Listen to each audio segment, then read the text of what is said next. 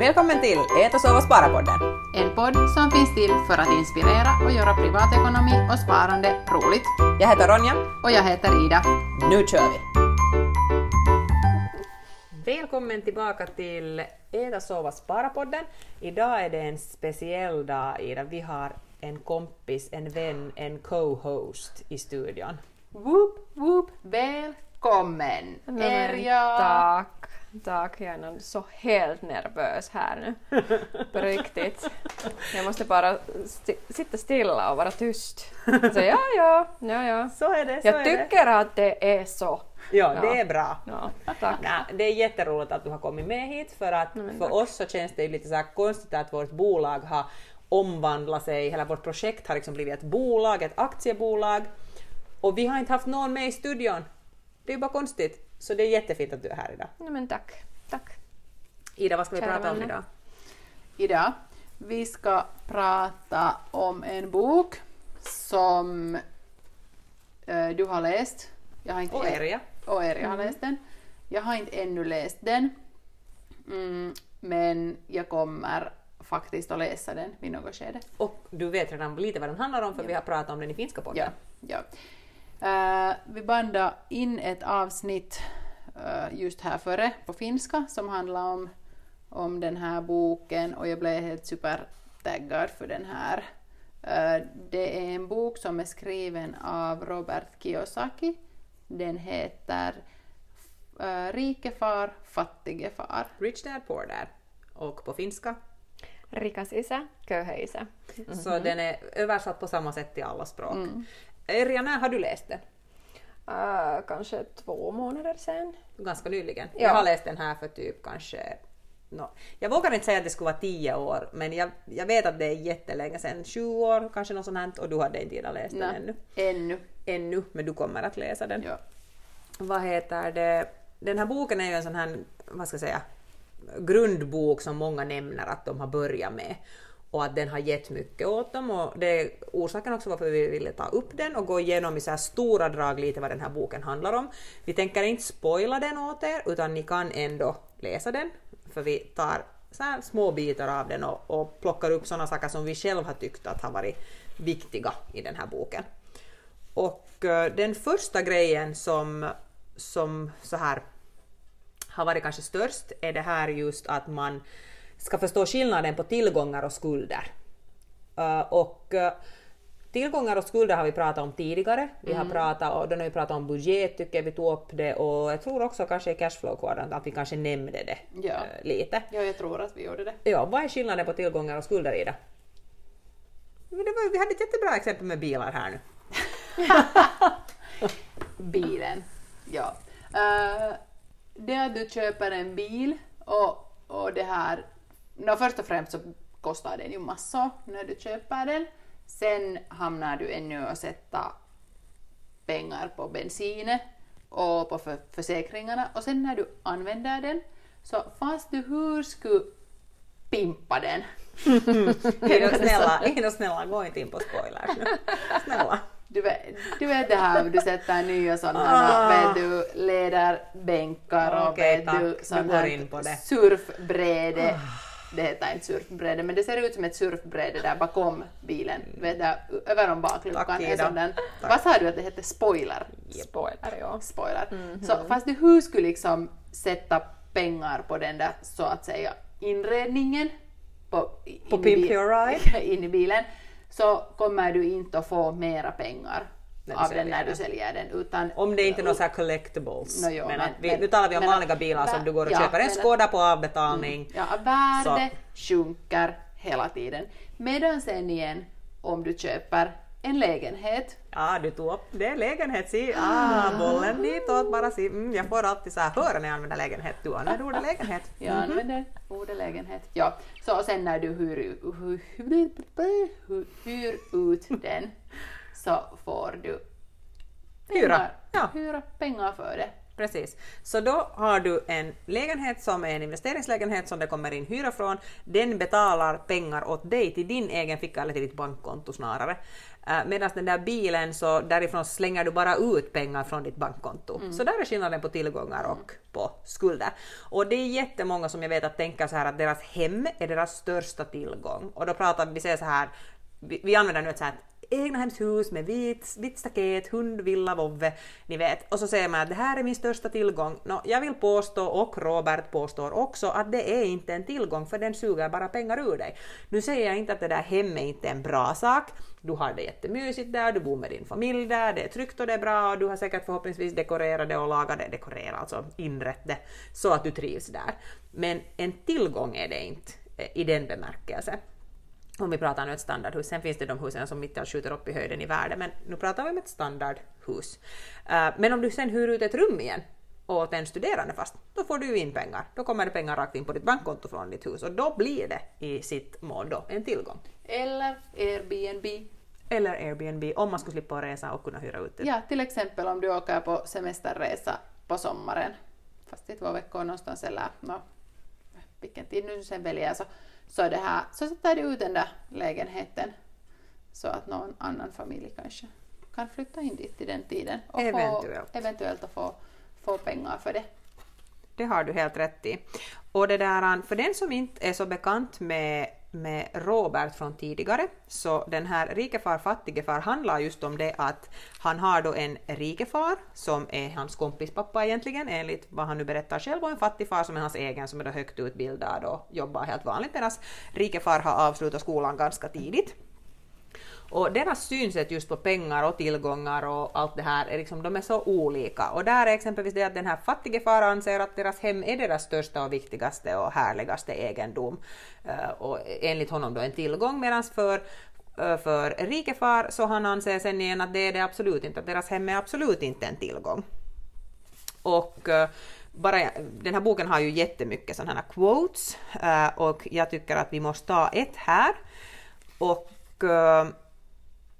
här är till exempel ett sånt här, uh, en sån här quote, att uh, den, den uh, fattige far, han säger så här, Study hard so you can find a good company to work for, medan sen den uh, rike far säger så här, Study hard so you can find a good company to buy.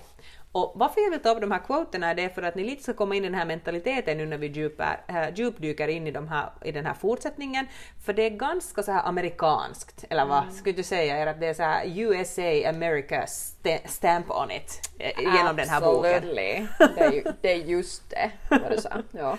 Uh, den sista quoten som du läste tidigare så var det um, God has given us two ears and one mouth. Så det är just så här garden, creator och så vidare. Men ja, bara så ni kommer in i den här mentaliteten. Point nummer två som vi har lärt oss. Berätta. Nå, det är det här att... Uh, hur ska vi säga det här på ett, ett fiffigt sätt på svenska? Um, företag är en bra grej. Samtidigt som vi har ett samhälle... Okej, okay, det här blir bara jätterådigt. Vi tar det från början. Okej. Okay. Han har ett sånt här exempel. Alltså Robin Hood, som alla säkert vet, alla har hört, sett. Mm. Mm. Så han tar av de rika och ger åt de fattiga. Men Robert tar upp här i den här boken att i det verkliga livet så är det egentligen skatteförvaltningen som tar, äh, alltså staten, av medelklassen och ger åt de fattiga så att de kan rulla på i livet. Och det här tycker jag nu själv att det är ju en bra sak att vi har en, en så här välmående vad heter det, välfärdsstat, heter mm. det så på svenska. Yep. Uh, och det, jag tycker att i vissa av de här kapitlen så kommer det jättemycket fram att det här är USA och det här är ett av de kapitlen som det skiner jättemycket igenom att det är en sån här American way to look at it. Uh, skulle jag nog lite vilja påstå. Men eh, det som eh, Kiyosaki liksom tar upp som ett exempel hur du kan kringgå då det här att, att du som fast medelklassare som vill börja stiga upp eh, och bli rik, gå från då enligt hans karikatyr fattig, så är det att du ska förstå hur exempelvis företag fungerar. Det är att företag beskattas helt på ett annat sätt än privatpersoner. Företag kan investera tillbaka de pengarna de förtjänar för att göra mera pengar. Medan sen en vanlig arbetare betalar skatt direkt på sin lön och så går man iväg och använder resten av pengarna. Så han använder sådana här exempel om just Robin Hood och sånt för att få en att liksom lite vakna till när man läser de här grejerna. Där han egentligen kanske vill komma vill handleda en till att tycka att företag är bra och att man ska våga liksom ge sig in på den och lära sig om det och ja, helt enkelt. Mm. Points, Ja, views. Mm, Det var jättebra pointer nu. Och jag tror att han i den där boken vill just lite sådär skaka läsaren, liksom att, att förstå det där sättet som han funderar och, och liksom just vägleda dit att, som du sa här till sist, att, att just det där att förstå det där med företag och, och allt det där att det är viktigt. Och, och förstå hela det där, liksom hela den där helhetsbilden, att hur det fungerar. Precis. Och jag menar, vi har också grundat bolag just, eller va? Och vi pratar ju bland annat om eh, marknadsföringsavgifterna. Att som bolag så kan du dra av dem eh, helt enkelt liksom, och, och ha nytta av det i din bokföring. Och det är ju sådana här små grejer som kommer in som är bra att ta reda på beroende på vad man håller på med. Yes, vi ska gå vidare så det här blir ett maratonavsnitt. Men punkt tre. Eh, han pratar om det att man ska studera och man ska lära sig mycket och man ska utveckla sig själv. Och en av de här quoterna som finns är det att äh, fattige far säger att nu ska du studera jättehårt så att du kan få ett jobb i ett bra bolag. Medan sen rike far säger att nu ska du studera jättehårt så att du kan gå och köpa det här bolaget som är jättebra. Så han, han det här, han eh, försöker få en liksom att, att igen en gång liksom se på utbildning också som en, ett sätt att gå vidare i livet och ett, ett sätt att helt enkelt eh, uh, inte inte bli rubbad av saker som sker på samma sätt som du blir om du bara är en arbetstagare. Och som exempel så om du som vanlig arbetstagare mitt i allt förlorar 2% eller 3% av din lön så tar det dig mycket hårdare än om du har fast en no, salko på börsen som är no, stor för du är rik, du är rikefar. Så då känns den där 2 procenten inte alls lika hård. Utan då tar det dig mindre helt enkelt. Och det där är jätteviktigt att komma ihåg att man aldrig är färdig, att man kan alltid lära sig mera och mera och mera. Att de som säger att de redan vet tillräckligt eller de vet allt, så det blir inte så bra du, du, du. Nej. Men jag tycker det är jättefint att han poängterar det här med att studera och, och han tar upp det liksom i flera kapitel. Att han alltid påpekar det. Och sen det också att man helt enkelt ska komma ifrån det där att eh, att, att betala sig själv liksom sist, utan betala sig själv först. Att, att om du då gör det via att du har bolag som investerar vidare eller om du då gör det genom att du då konkret ännu nu är du på, på åtta timmars arbetsdagar och därifrån tar från din lön. Men att du kan inte komma vidare om du inte vågar sätta dig själv först, så att säga. Jo, och där kan det ju vara just sådär att, att du betalar den där liksom, utbildningen eller någon kurs eller du liksom går på eh, lunch eh, Men någon som kan mera. Ja, men någon som kan mera och du liksom betalar lunchen åt, åt henne eller honom och, och liksom på det sättet att alltid kan, behöver det ju inte heller vara konkreta pengar som du sätter dit i kappsäcken, Nej, salkon. salkon. Fast du vill alltid ha din kappsäck. rik, rik, mycket pengar. Ja, ja, det räcker inte med en salko åt dig, du behöver en kappsäck, jag förstår. Ja. Jag har Ja. missuppfattat det här nu i två poddsäsonger. Ja. Mm, eller lastbil eller någonting. Ja, ja. Nej, men liksom att det behöver ju inte alltid vara heller sådär konkret dit. Att du Nej. kan ju också sätta någon månad 100 euro på det att du går på en kurs någonstans. Precis. Och han har, han har det faktiskt, att han poängterar det här jättemycket i boken, att han går ut, ut just med det här att det är aldrig bort att sätta pengar på din egen utbildning, utan snarare så betalar det dig mycket mera i framtiden. Och han nämner fyra saker som han tycker att man ska studera. Ena är bokföring, och här handlar det ju inte bara om bokföring till bolag, utan även att du kan din egen bokföring, att du kan läsa ditt eget kontoutdrag och du vet vart dina pengar går och du har kopi på det och du vet hur det funkar. Äh, investeringar, att du förstår hur olika investeringsformer fungerar, varför de är bra just för dig, vad passar dig, vad passar inte dig och så vidare. Sen har han också då hur marknaden fungerar, äh, vad är demands, vet du, alltså vad marknaden kräver efter, vad marknaden söker. Kysyntä ja tarjonta är det på, är det på finska, Ida, vad är det på svenska? Eh, Får jag kasta bollen vidare? Erja? Ingen aning vad det är på, på svenska. Ja, nej, Nej, ingen aning. Nej. Men oberoende, alltså att man har koll på vad, vad det händer på marknaden. Att, att idag lever vi, lever vi i en digitaliserad värld så då kanske det bästa sättet att nå någon är inte kanske att sätta upp den där A4 på en lyktstolpe utan kanske det är att helt enkelt create uh, vet du, annons på vet du, Instagram story. Utan då kanske du når människor mera. Att du förstår hur, hur världen rör sig och åt vilket håll det far. Sen har vi också en, den fjärde saken som han säger att man gärna ska studera och, och lära sig mer om är lagen. Alltså här handlar det just om skatter och lagen och hur de här går ihop och vad du har för nytta av när du kan olika saker. Googlar du faktiskt efterfrågan och vad det nu heter. Jag googlade just därför, det heter utbud, efterfrågan och utbud. Tack, så heter det. Nu vet Okej. ni. Kysyntä ja tarjonta, efterfrågan och utbud. Nu, nu har vi liksom fått det klart för alla här. Um, jo. Sen en till punkt som jag tycker att vi behöver ta upp här är det att uh, han uppmuntrar också att hålla sig till det som man kan före man går vidare. Nu, det här är min egen fina översättning. Men vad han menar med det är att om du är jättebra på fastigheter så håll dig på fastigheter en stund tills du har gjort det så länge att du känner att okej, nu är du färdig att kanske gå vidare. Nu har du, du kanske börjat läsa på någonting annat och nu går du fast vidare då till börsen. Uh, att du helt enkelt satsar tillräckligt på den där ena biten först istället för att du börjar sössi. Menar du multitasking? Ungefär det. Vi det pratar ju- funkar inte heller här. Nej, vi pratar ju om det i något avsnitt. Jo. Och där var ju just det där att gör en sak först och fortsätt sen vidare. Så exakt samma sak här att för att du ska kunna sätta liksom 100% på det som du gör nu så satsa liksom all in och sen först flytta dig till följande sak. Precis. Att du helt enkelt greppar det som du gör istället för att du börjar med fem olika saker och så kan du ingendera av dem. Det, det tycker jag också det är jätteviktigt. Men det där, eh, ja, vad tycker du Ida nu om den här boken? Så här, det här är de här stora bitarna som jag vet att också diskuteras ganska mycket på nätet och som man har pratat om. Om du jämför nu vad vi har pratat om den här och med den här cashflow, och de är ju skrivna av samma typ, så vad, vad tänker du? Nå, den här äh, Rike far, fattige far boken är kanske liksom ganska sådär grundläggande sån basfakta som är lite sån där att den liksom kastar tankar åt dig, eller sån filis får jag det här nu, att den kastar liksom lite tankar sådär och liksom flyga över om dig och sen liksom börjar du fundera på dem och liksom försöker sen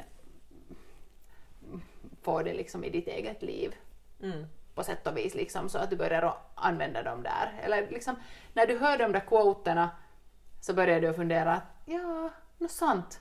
Och sen nästa gång när du gör ett köp eller någonting så kommer du ihåg den, funderar du på den. Medan sen igen den där cashflow quadrant är kanske mera sådär från liksom eh, de där, på något vis tycker jag kanske mera från den liksom pengarnas synvinkel. Vet du, att där så förklarar han mera att hur du sen ändå får det liksom konkret och pengarna och göra mera pengar. Ja, och sen kanske också att hur du konkret sätter dina idéer i jobb. Att jag skulle liksom säga helt samma sak som du, att den här Rikefar fattigefar är, tycker jag, rätta boken att börja med, för där blir du intresserad och du kanske, det väcks nya tankar åt dig och du börjar tänka på att aha, jag kan tänka så här också. Och sen Cashflow Quadrant ger sen dig egentligen fyra olika system att förtjäna pengar. Och så kan du välja vilka, vilka, vilka steg du vill vara inne i eller vart du vill höra. Och sen kan du göra enligt boken och försöka komma åt det hållet. Så ja, jag skulle säga helt samma. Börja med rikefar, fattigefar och sen cashflow quadrant. Sen tror jag att det är olika för alla vad man får ut av dem. Uh, liksom att vilken som ger mera. Uh, de har ganska samma stil båda eftersom de är skrivna av samma författare. Och han har ju alltså hur många böcker som helst den här jappen. Han har ju så skrivit bland 20 böcker. Han har för tonåringar och han, hans fru har skrivit en bok också faktiskt för kvinnor. Och, alltså det finns hur många som helst. Det är bara att välja och vraka vad man vill läsa. Och var det inte så att du hittar den här rike far, fattige far, eh, ja, ja, vi sa ju det i början, att den finns både på finska och svenska och att man kan Ja, den, välja. finns på, den är översatt Ja. typ till alla språk. Att och det finns kan- ju också summeringar av den. Ja. Jag vet som ljudböcker och, Ja. och det finns på Youtube-videon. Och, Men att just att man kan välja den som passar, det språket som passar bäst en det själv. kan man. Det kan man verkligen göra. Och det lönar sig att göra det också för att när det handlar om privatekonomi och att man ska ta åt sig någonting och faktiskt försöka lära sig så är det jättebra att man gör det på ett språk som man, man förstår och känner sig liksom bekväm i när det är ord som kan vara lite svåra i början. Huh! Erja, vad är din filis? Riktigt bra. Riktigt Ja. bra. Du, det är klart Jag är, som pa- porrspar. jag är den passiva här. Du är den passiva. Ja, jag får vara Det- det sitta stilla, lyssna och lära mig. Så allt går bra. Ja. Men jättekul att du kunde komma med oss Nej, till tack. studion idag. Tack att jag fick komma. Tack. Hoppas vi hör dig flera gånger också. på Mm. podden. Kanske. Men se. hej! Tusen tack att ni lyssnade och vi hörs igen med ett nytt avsnitt. Yes. Kom ihåg om det är något som ni undrar eller, eller har några tankar eller idéer kring våra ämnen eh, eller de här böckerna så sätt gärna DM åt oss via Insta eller e-post eller något liknande. Och hej, läs gott folk. Läs. En gemensam faktor för de människorna som kommer långt eller har kommit långt är det att de läser mycket och ofta och de satsar på sin egen utbildning. Så har du inte läst de här böckerna eller den här boken så gör det. Punkt. Slut. Tack och hej! Hej då, sköt om er!